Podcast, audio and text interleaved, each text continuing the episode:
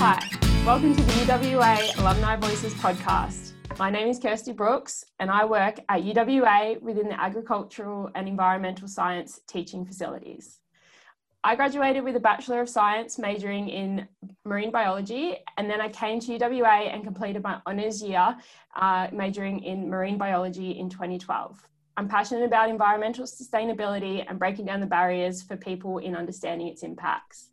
And that's why today I'm really excited to be interviewing Jess Panegyres. So, a little about Jess before we get started.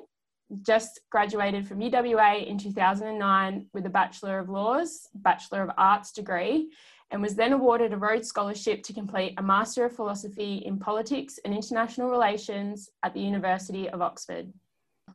She is a campaigner, educator, and passionate advocate for climate and nature, and currently works at the Australian Environmental Grantmakers Network in Sydney and an environmental philanthropy manager.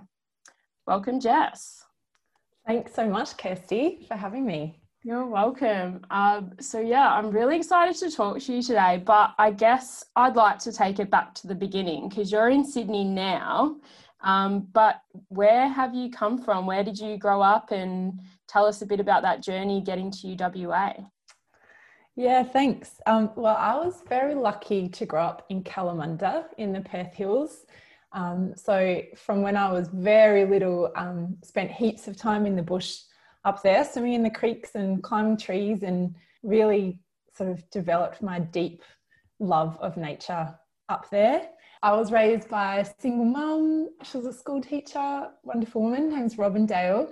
Uh, and yeah, she instilled in me a real love of books and learning. Um, so we never had much money, but we always, you know, had a lot of emphasis put on learning and art. She was an artist, drawing, listening to music. Um, so I feel like I was really, from a very young age, so excited to go to university. It was something that like a very nerdy little Jess always wanted. So yeah, went to sort of local primary school and local high school, and then was really lucky to get into law arts at UWA um, and started when I was yeah 17. Amazing. So was that the dream for Jess going through high school? Was it always eyes on the prize for law, or was there a bit of flirting with other ideas?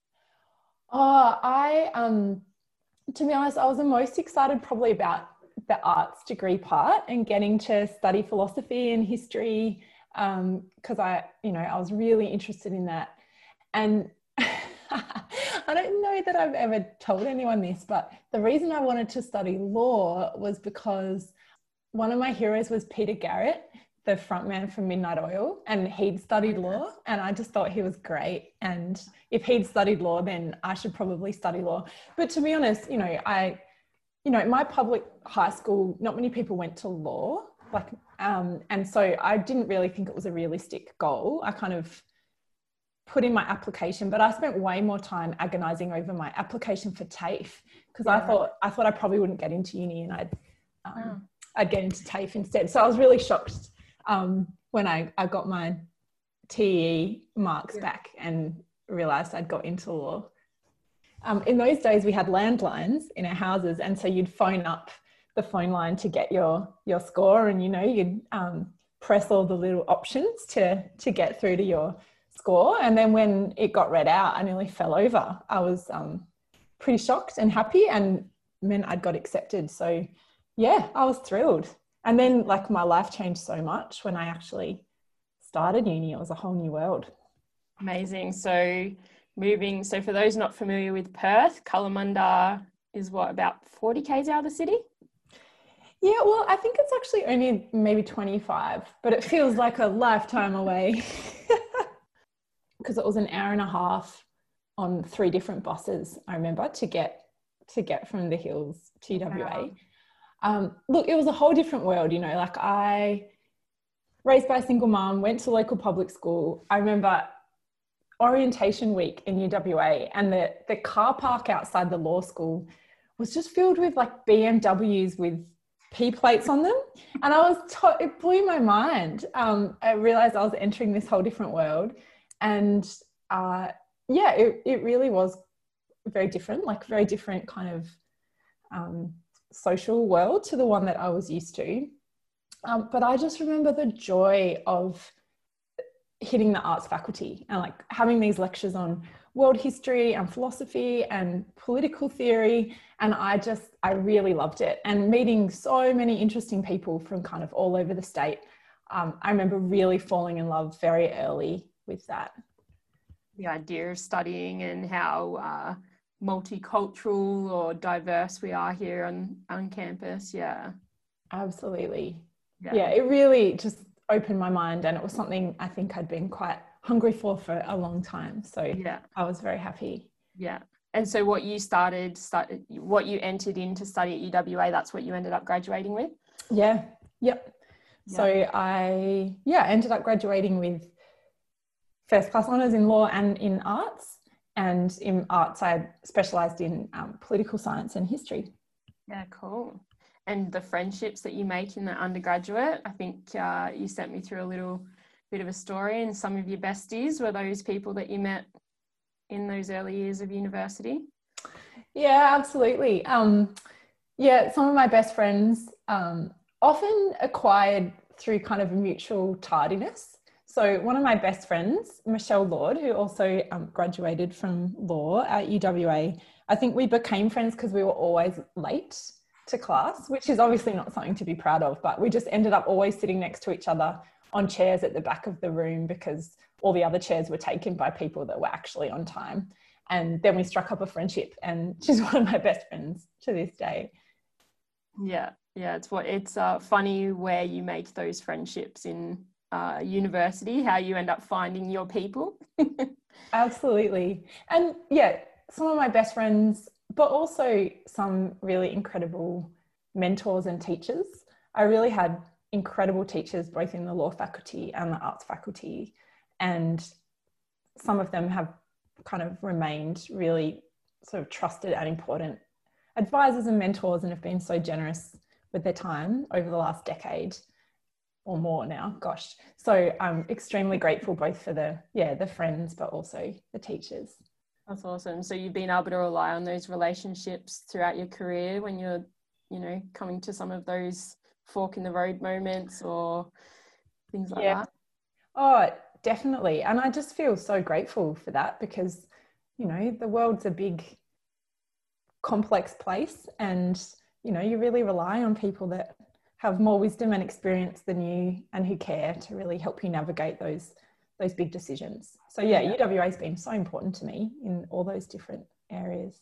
Can you think of an example that you might be willing to share of one of those circumstances off the top of your head? Um, oh, yeah, absolutely. So, when I guess a good example is when I won the Rhodes, um, I had to work out what I wanted to study. And so, you know, the, the kind of a common path if you've won the Rhodes from doing law is to go and study law again. But I actually knew in my heart that wasn't what I wanted to do. And so I, yeah, I was able to kind of seek the advice and wisdom of um, a bunch of lecturers and mentors at UWA to help me um, pick what I did later. And actually, that's been similar kind of than every big, I suppose, like work or vocational decision I've made since then. I kind of get on the phone to a few of the trusted people at UWA and ask their advice and put it all together and make my next decision. Nice little soundboard you've got for yourself then. Oh, I'm so lucky. Yeah. Yeah, they must yeah. get sick of me. so that, that's a great little lead in then because the Rhodes Scholarship was something that you were awarded um, after you completed your degree here at UWA, which enables you to go to Oxford to do a postgraduate study. And so um, I guess let, us talk a little bit about traveling and when well, let's start with when you first travelled because I know it's different for everybody. And coming from Kalamunda, travelling to Perth City was a pretty big leap, and then going overseas would be even bigger. And then your experience being able to travel and study at the same time. Yeah, well, you know, I think the first big trip I did on my own was going backpacking. Um, it's a bit of a cliche, but going backpacking in went to India and Nepal when I was about 18. And I, I worked three jobs that year to kind of um, get through uni, and I saved up enough to get a flight um, over there. Um, not much else. I think I went traveling for three months with about $400 or something, which was, in retrospect, really not very intelligent. Uh, but it, it just opened my mind so much. You know, in Australia, we are quite isolated from the rest of the world, and in Western Australia, even more so. Um, and being exposed to different cultures and to kind of mass inequality in those countries and to so many people that are so much less fortunate than we are just really instilled in me such a sense of needing to use your privilege whatever privilege you have for good um, and to really appreciate all the amazing things we have in australia like our incredibly kind of pristine natural environment um, like the kind of public healthcare systems we have the public education systems we have um, yeah, it made me very grateful the, for the things that I, am really proud of as being Australian. I'm really lucky to have um, and made me feel really committed to fighting to protect them. Yeah, I think uh, I can completely empathize with that situation as well. Because for me, traveling to Asia, because you said the cliche route, which I was straight away, I'm like, she's going to say Europe. And then you went in India and did you say Sri Lanka? Uh, Nepal. India and Nepal. So yeah, that's still a bit of a path less beaten than maybe Europe and um, I did Vietnam, so that was definitely a, a beaten path or a semi-beaten path when I did it um, about ten years ago now. But seeing uh, countries throughout Asia and the environmental differences as well, and the um, living equality uh, in different countries is so eye opening. And only last week, I went out to a high school uh, to do a bit of an agricultural activity where we were talking about, I was bringing out the idea of knowing where your food comes from and uh, basically saying these are we're, we're going to plant these seeds today and the reason that we're planting these particular seeds because um, I had what did I have? I had beans I had uh, cucumber and tomatoes. And I said because these are what's in season. But in Australia, we're very lucky that we get fruit and veg all year round for stuff that's in season and out of season because we import um, things or we grow things in greenhouses. Most countries you go through, you go to wet markets and you're just getting what's in season, what's available on that day.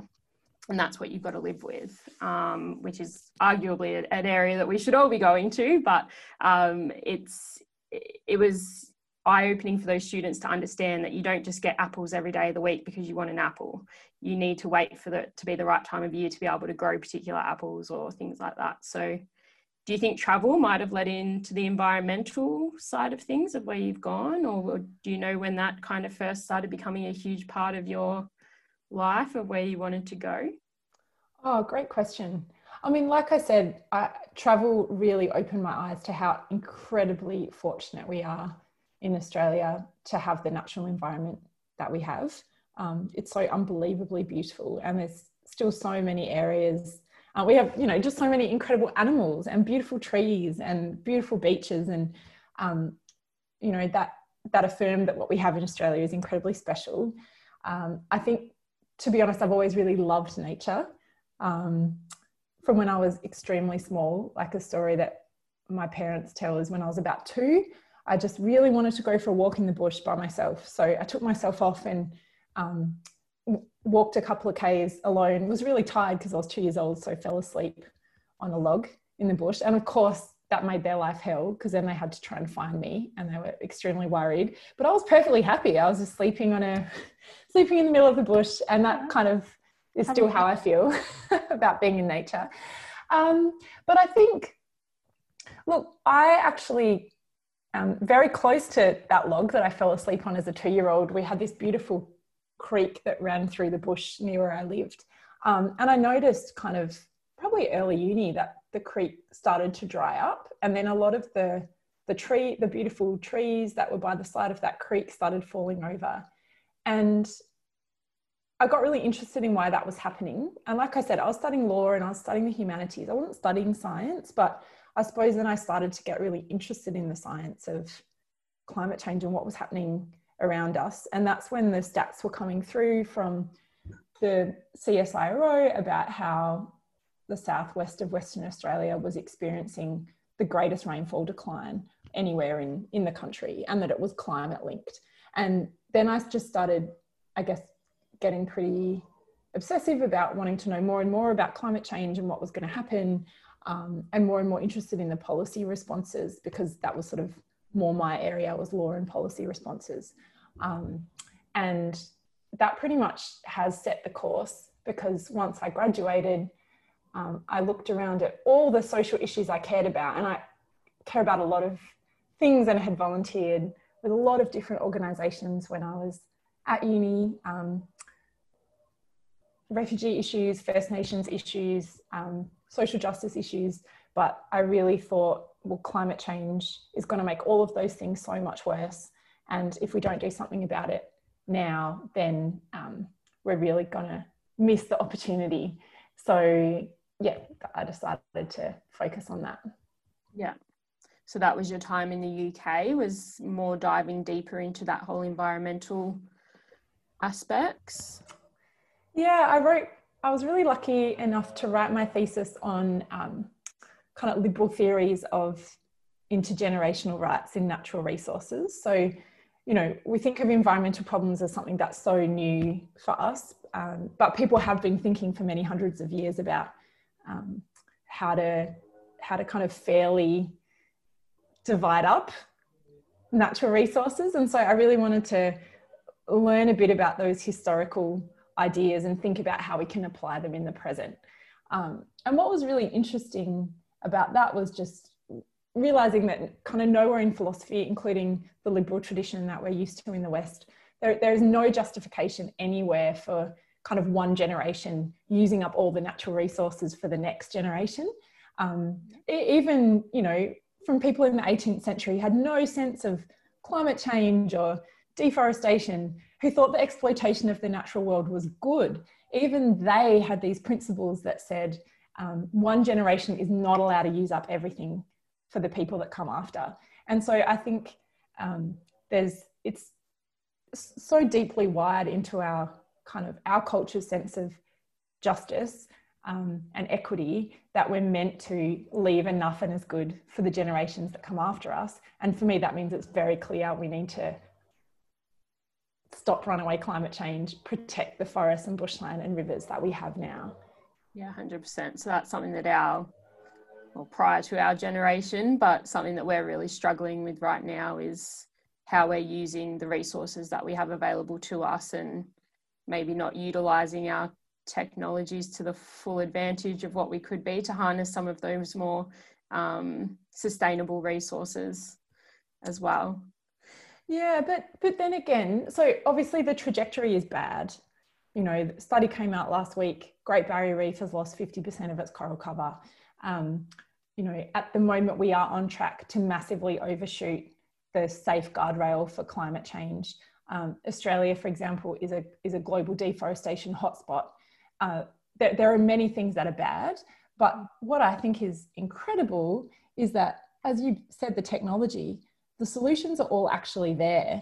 You know, 15 years ago, the idea that solar would be the cheapest form of electricity in the world, you know, that's kind of unthinkable. And now it's just happened in the yeah. last week. So actually the, the solutions are there, the innovations there. There's been so much heavy lifting done in, you know, previous decades to get us to that point.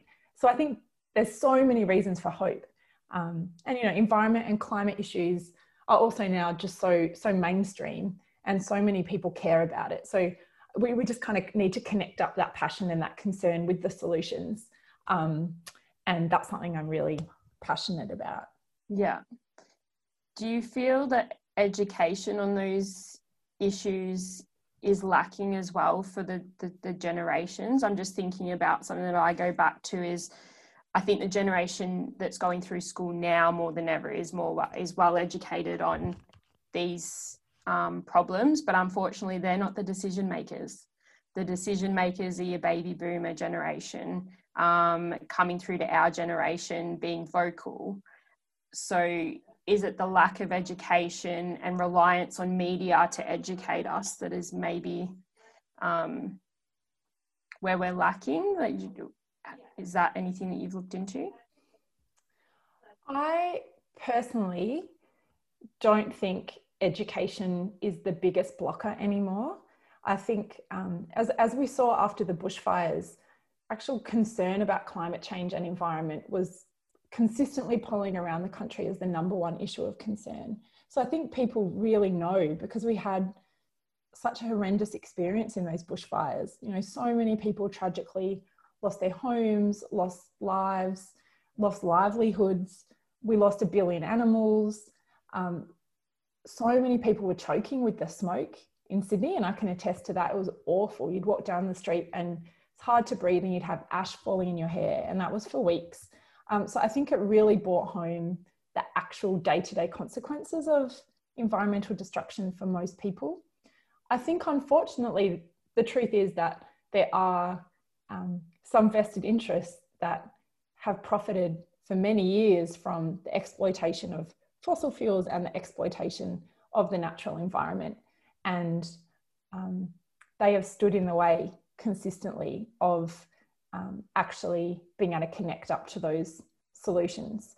So I think um, what's really, really important is that we build the power of people.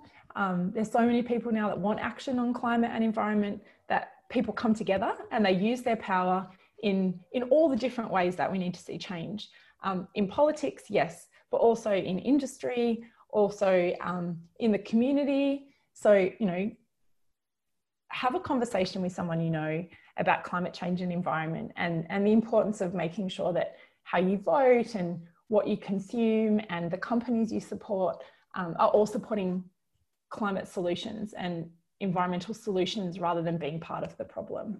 Yeah, yeah, totally agree. I think one thing that I'm learning to do is having those uncomfortable conversations with people that might not have the same opinions that you do, but doing it in a in doing it in a manner where you can actually have a conversation. It's not an argument. It's a help me understand why it is you think that way. Uh, Absolutely. Yeah, and and asking those exploratory questions and hoping that they return the favor and ask you the same questions and i think that's it that's a great way to um, help each other understand and build that power is by yeah changing helping people to understand I, I won't say changing minds i think just helping them understand because if you're forcing them to think differently then you're going to come up with a lot more resistance as opposed to just well have you thought about it this way have you thought you know why those fires were so catastrophic and allowed to uh, impact the way that they did um, at the time of year that they did. I think something important that you relayed earlier is that it is a bigger picture. It's not just one year. It is a overall changing mm. trend in seasons. And uh, in the southwest of w, know, WA, our our winters are um, drier but also warmer, mm. and our summers are just getting warmer um, and still dry. so we're not yeah. getting that rainfall um, at, at, any time of the year, which has so many other impacts. So um, yeah, I think it's big things. So that probably takes us exactly to where you're doing what you're doing right now. So tell us a bit more about um, the Australian Environmental Grantmakers Network. Oh, thanks. Yeah, well, the Australian Environmental Grantmakers Network, or the AEGN as it's called, um, is a membership organisation for philanthropists who are passionate about environment and climate change. So, I guess the goal of the organisation is to harness the power of philanthropy to help protect the environment and build a sustainable future. Um, and I guess the insight comes from that from when philanthropy can connect up with change makers in the community sector, innovators, um, you know, academics and experts, then you can see really um, big systemic change. And this is quite a new role for me. Uh, I've spent the last seven or eight years as a campaigner in the more community space. I worked for quite a few years for Greenpeace, working on forest and climate campaigns, and then um, led the Wilderness Society's National Forest Campaign. And yeah, I have seen that to go back to your point earlier, massive change is actually possible. Um, and we've had some huge wins for the environment and climate kind of over the last decade. And um, we just need to scale that up. 100%. Yeah. I think it's, look, I don't know the stats, but in my time of, you know, beginning my degree in marine sciences to where I am now, I can only say the um, priority and the exposure of this as an issue has grown exponentially. And there's not one person in the world that wouldn't have an opinion on or have questions about climate change. Everyone understands that it's something that is a topic worldwide. And it's funny, like talking about COVID, everyone said this is something that the whole world can talk about. Climate change is something that the whole world can talk about because it impacts everybody. It doesn't, it doesn't, um, it doesn't discriminate. It's absolutely. Everybody. And so what do you have a huge change that you want to highlight? Some let's let's talk about something positive. What's something what's one of the most exciting things that you've seen in your your time, your career? Oh, well, I think following on from what you said, one of the most exciting things is seeing climate change and environment go from a, maybe a little bit of a niche issue that a few kind of scientists and greenies cared about to something that is completely mainstream. And uh, that was reinforced for me recently because I was lucky enough um, to be part of the recent ABC documentary that Craig Reucassel ran called Fight for Planet A. So I was in episode three talking about Australia's deforestation and solutions to that. Um, and the response to that show was overwhelming. Like the ratings were kind of through the roof. And then I was just contacted afterwards by so many community groups, local councils, companies, people just desperate for solutions um, on that particular issue, which is fixing deforestation and um, storing carbon in the landscape. And that's something I am very passionate about, um, is the need to save the forest and bushland we have and start to restore degraded landscapes. Um, but uh, that, that's for that one particular sector, but I'd say across the whole kind of emissions profile, all those sectors, the solutions are there and that's so exciting. And there's so many people that are wanting to you know, make sure their money is invested in sustainable investments. They want to make sure their banking is sustainable. They want to make sure that their consumer purchases are sustainable. They want to vote for parties that have good climate policies. And so I think that's the most exciting thing is that the people are behind it. Yeah, 100%. It's so good to see passionate people in those roles. And I know the people can't see you right now, but seeing your face light up as soon as you um, talk about something, it's, yeah, it's, I think I find that the most empowering thing is when you see people who are just passionate about what they do and um, what they're talking about is just, yeah, makes all the difference and helps make those changes um, when you're passionate about what you want to do. Totally. And I think in Western Australia, it's so obvious because the natural beauty of Western Australia is so staggering. Um, the beaches, the animals, the forests. And so um, I think West Australians just have that experience of interacting with nature a lot. Oh, another thing that's very motivating to me is um, I have two nieces, uh, Eva and Emily, and they're both in high school. And they learn about environment and climate all the time in, in school. And they're just so upset at the idea that, you know, they might become adults in a world that is undergoing horrible climate change and where, you know, the forests and the fish aren't there. So they they get in touch with me all the time because um, they're so passionate. And that helps keep me passionate too, because this isn't just about you or I, or I happen to love nature, or you happen to love the Great Barrier Reef. It's that, um, you know, climate change and environmental degradation will affect the quality of life of our kids and our nieces and nephews um, and future generations. And so, if even if you don't care about nature at all and you just care about your kids and your nephews and nieces having a nice life, um, then we all have a responsibility to fix these issues. Um, because I would love my nieces, for example, to one day be able to snorkel on the Great Barrier Reef and see live coral. Um, I got to do that when I was four years old, and it was it was one of the most magical things I'd ever done. Seeing that coral and all those fish, it was like a magical wonderland that, as a four year old, I just thought was like fairies, which was my reference point at that time. And it breaks my heart that in my lifetime, 50% of the coral cover of the Great Barrier Reef has gone. Um, and so I just think we have all these amazing things to fight for in Australia. 100%. Great lead in. Let's talk about let's talk about the ocean for a second just because mm. I'm going to be selfish and you know this is let me throw one of my fun facts out there but you know the ocean covers 70% of the world and it's one of the largest carbon sinks that we have but mm-hmm. when it does become a carbon sink that creates issues because then that create, creates ocean acidification mm-hmm. which is one of the reasons that we have degradation of corals because corals are actually quite um, quite resilient creatures but unfortunately as their as their environment becomes acidic they can't maintain a skeleton. Um, so it starts dissolving their skeleton and then they don't have that resilience that they've built up um, to their environment. So um, i guess yeah it's it's something that's close to my heart to come back to that realizing it in your own lifetime which is scary uh, mm-hmm. thailand is a huge example and bali is a huge example for me um, i was really fortunate to do some work on the great barrier reef uh, when I spent some time in Townsville, and mm. there's amazing coral cover there, and it, it's you, you, get all of it because you've got different inputs there from agriculture as well, mm. Um, and it is such a vast system that it has been able to deal with the impacts that we have put on it um, as humans.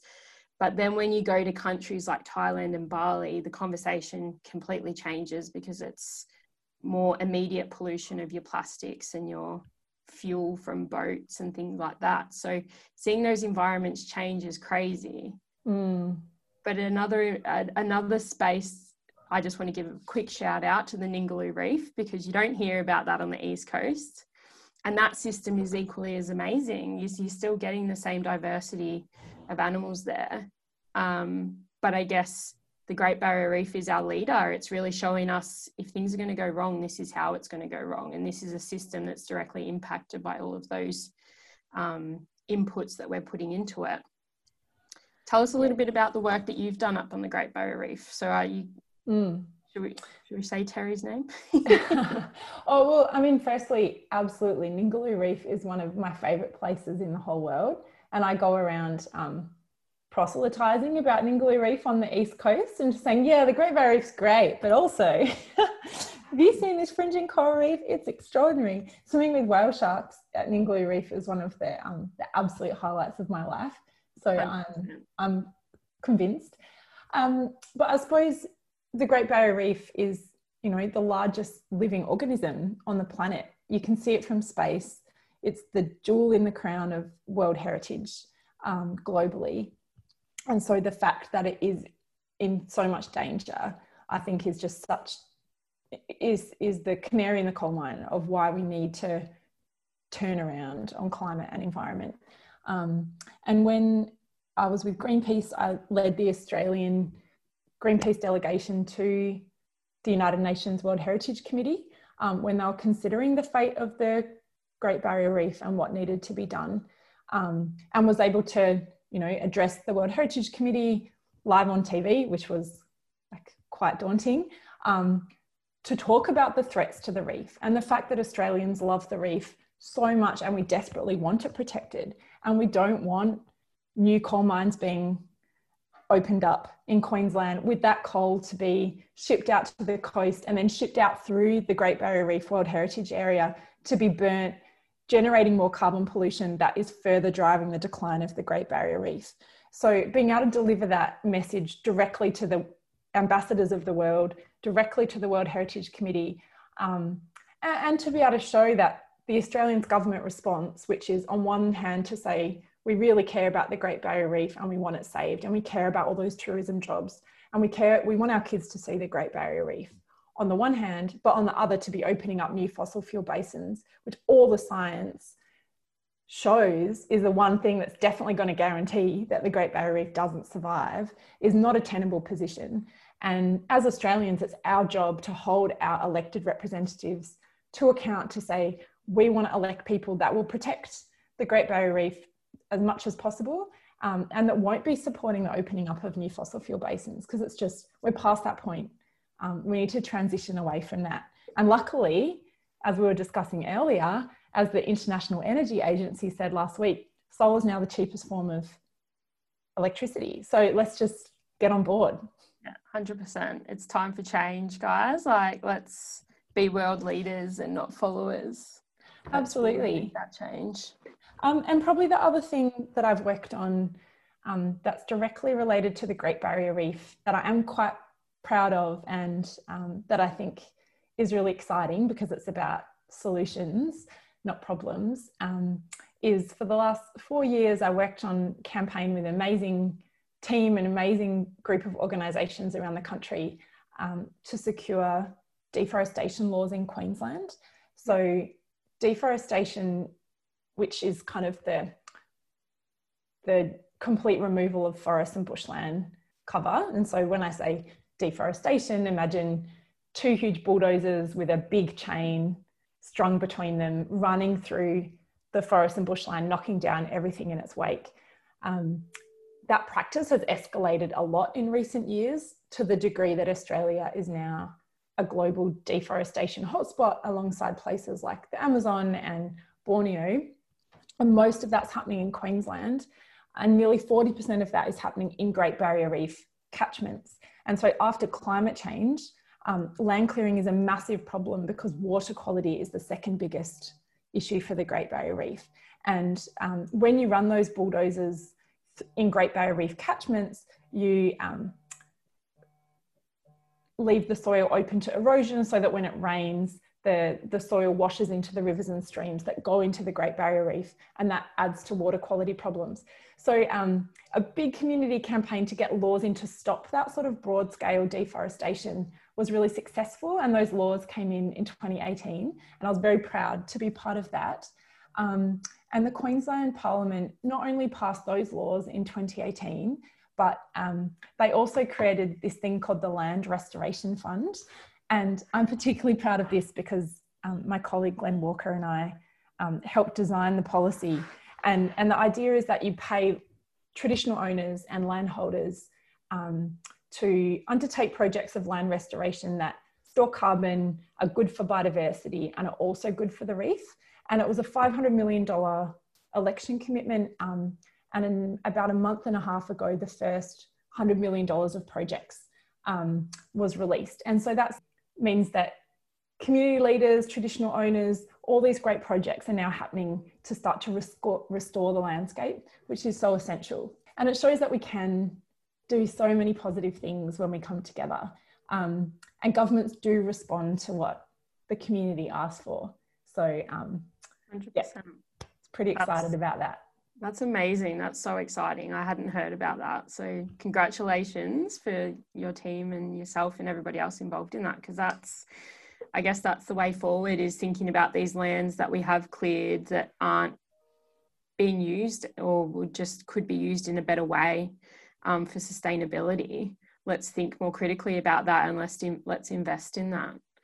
Because yeah, as I said before, like the the follow the the domino effect is you know you do one thing there's a domino effect it's not just that immediate thing that's happening you know pulling down and and deforestation is not just impacting that one landscape it has this huge domino effect on the um, animals that used to live there what that land's going to look like going forward, the movement of that land to other places, going out into the reef, effect on the reef.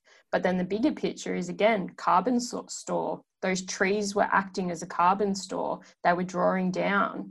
Um, they were storing it in the land. Now, where is it being stored in the ocean? But now mm-hmm. the ocean, or the in the atmosphere, and now if it's storing in the ocean, ocean acidification.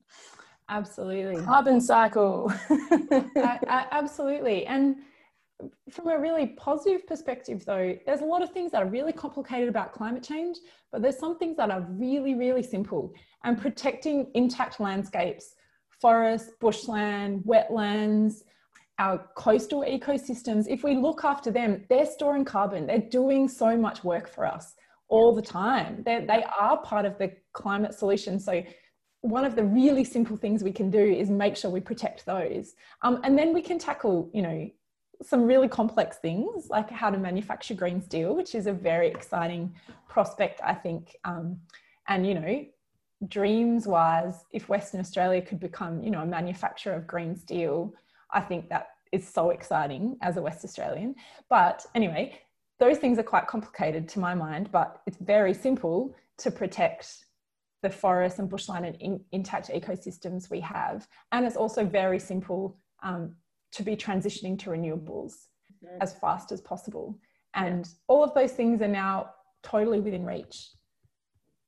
Yeah, that's it. We just need the right people to make the right decisions on it. But we we can we can do that, right? Like our our politicians, they work for us. Like mm-hmm. we elect them. Yeah. Um, we can do that. People that manage our money, like our super funds, our banks, they work for us. We can ask them to be investing in climate and environmental solutions. The companies we buy from, we have huge amounts of power as consumers. We can demand that they be part of the solution and not part of the problem. So I guess I actually think um, individuals, it's easy to feel overwhelmed by these huge things, but we actually have so much power as citizens and as consumers um, to demand the kind of change that we want to see. Um, and you know of our institutions as well um, yeah. that we work for. We can we can um, be part of the solution. Yeah, I love that. Hundred percent. I'm trying my best to be that idea of you know one person. You feel like you're not making much change, but if you make that change and many people make the same changes as you, one day it will create that uh, compounded effect that it needs to make. But it needs to start with the small things to grow into those bigger things. Absolutely. And, you know, as someone who studied history, we have made such momentous changes in our society. Um, just take the Rhodes Scholarship for an example. Um, until 1975, women weren't even eligible for the Rhodes, it was men only. Look at the huge amount of progress we've made on um, the progress of women that women were even able, that I was even able to receive a Rhodes Scholarship, or that you and I are sitting here today being able to have these conversations as female professionals. That actually, in the scale of human history, has happened in such a tiny period of time. Um, we can we can make huge systemic changes, and so we've just got to do everything we can at the time, and then like I have every confidence that, um, as Martin Luther King would say, you know, the arc of history bends towards justice, but we all have to do our little bit of the work. Yeah. Well, you're full of the pearls. I love it, Jess. Should we talk about the most uncomfortable thing that you've done in your career and any benefits and lessons that you might have experienced, you might have learned from that experience? Oh, that's such a good question. I've done so many uncomfortable things. Being an environmentalist is often very uncomfortable. Um, I, I mean, going and addressing the UN live on TV was uncomfortable. um, and to be honest, I think if it was just about me, I would have been far too intimidated and nervous to do it.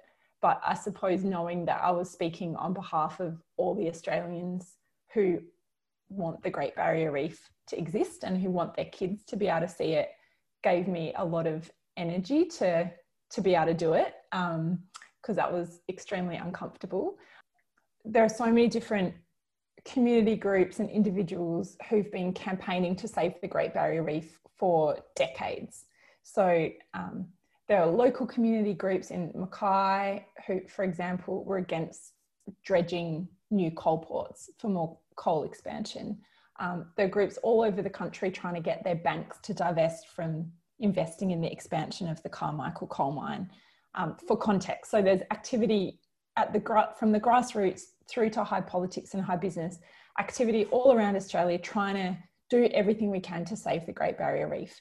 And Greenpeace um, was running a campaign to try and stop the, the Galilee Basin coal mines being opened up. And we knew that the World Heritage Committee was considering whether to put the Great Barrier Reef on to take it off the endanger list um, mm. or to put it on. Mm-hmm. Um, and, you know, the preeminent scientists like Terry Hughes were all very clear that the Great Barrier Reef was in huge danger. Um, and the essential thing was that the Australian government not only needed to invest in restoration, but needed to bring in some hard laws and policies to stop the damage getting worse. And one of those things was um, deforestation or land clearing laws, uh, which the Queensland government has come good on, but a lot of them are around climate change. And so I guess my role was um, to talk to people around the world and say, you need to keep your eye on the Australian government. You need to make sure that they don't approve these new coal mines and these new coal ports because we know that'll be a death knell for the Great Barrier Reef. And so I was, you know, lucky enough to spend six months, um, I suppose, educating and advocating to the members of the World Heritage Committee around the world um, on those points, and then um, was very fortunate to be at the actual meeting and then invited the evening before to address the committee live. Um, wow. And uh, I had to, I remember I was writing my speech with my team at like 11 o'clock the night before. There were about 30 members of the formal Australian delegation there who'd also be speaking. Um, and when I was given my three minutes, my voice was shaking, that's for sure. Um, but I just implored world leaders on behalf of Australians to do everything in their power to kind of hold the Australian government to account for protecting this world treasure and for doing everything we can to act on climate change, which means not opening up any new coal or other fossil fuel basins. And probably the most staggering thing was I, I got through my three minutes. It was all being recorded live. I was so intimidated because this huge room full of kind of delegates and media and so on. Um, and then at the end, they um, they all applauded, and um, apparently that doesn't really happen. And so, wow. what I took from that was that the world, including world leaders, they do want to protect the environment. They do want a Great Barrier Reef to have a future. And when you you know when they're really asked to kind of connect with what they want in their heart, that's what people want all around the world. And we just need to kind of force the people that are standing in the way of those solutions to get out of the way. Yeah.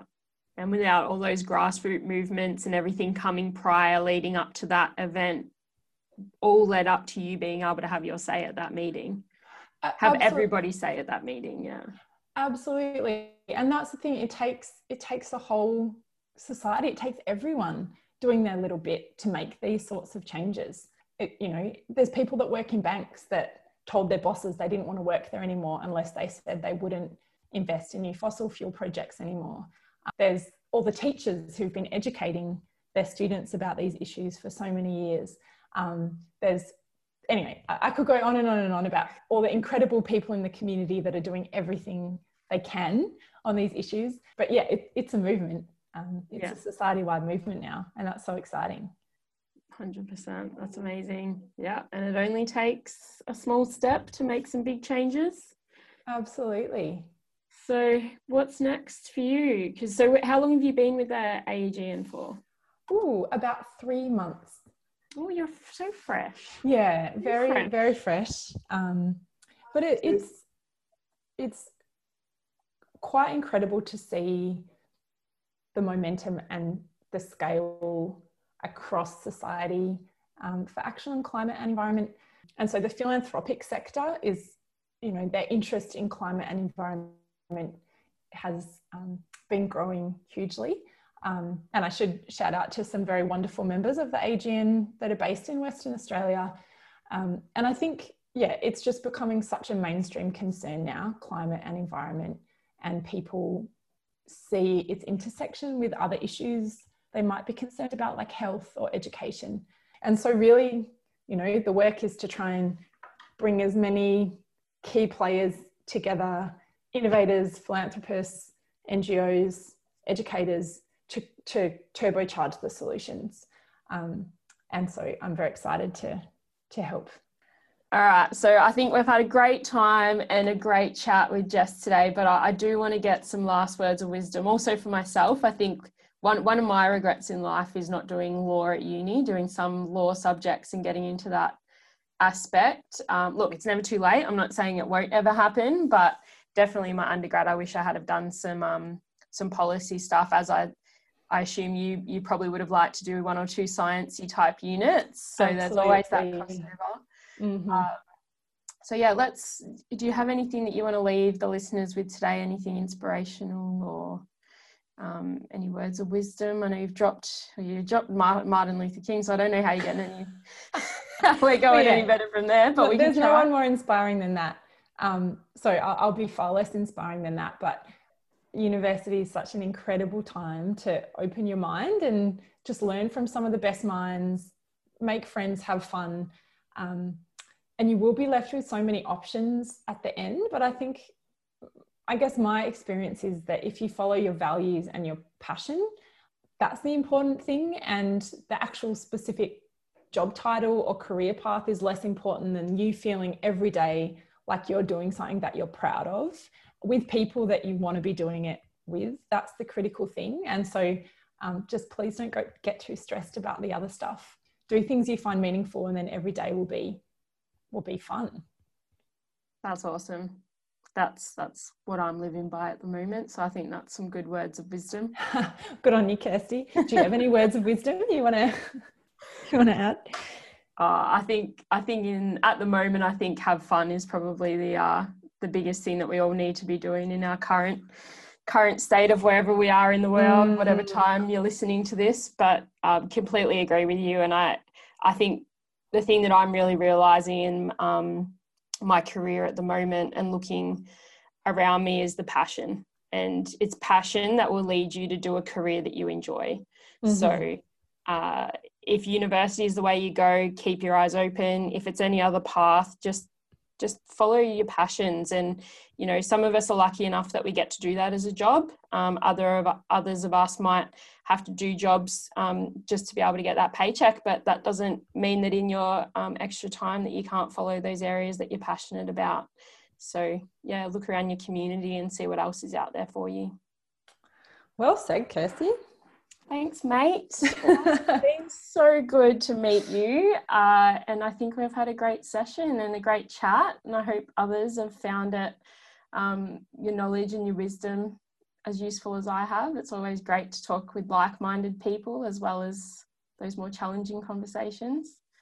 Um, I guess this is our chance to sign off. So, for those listeners, don't forget to subscribe to the podcast and review us if you've liked what you've heard.